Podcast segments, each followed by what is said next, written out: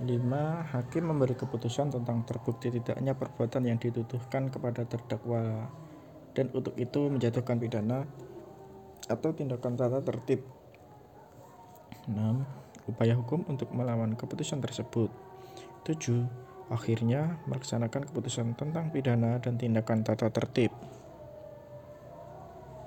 Sumber hukum acara pidana.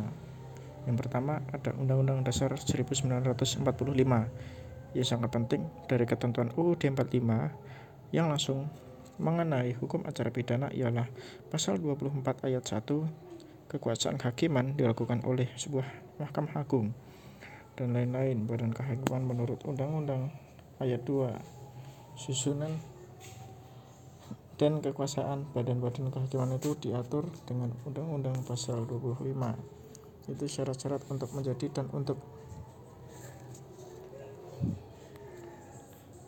untuk di, untuk diberhentikan sebagai hakim ditetapkan dengan undang-undang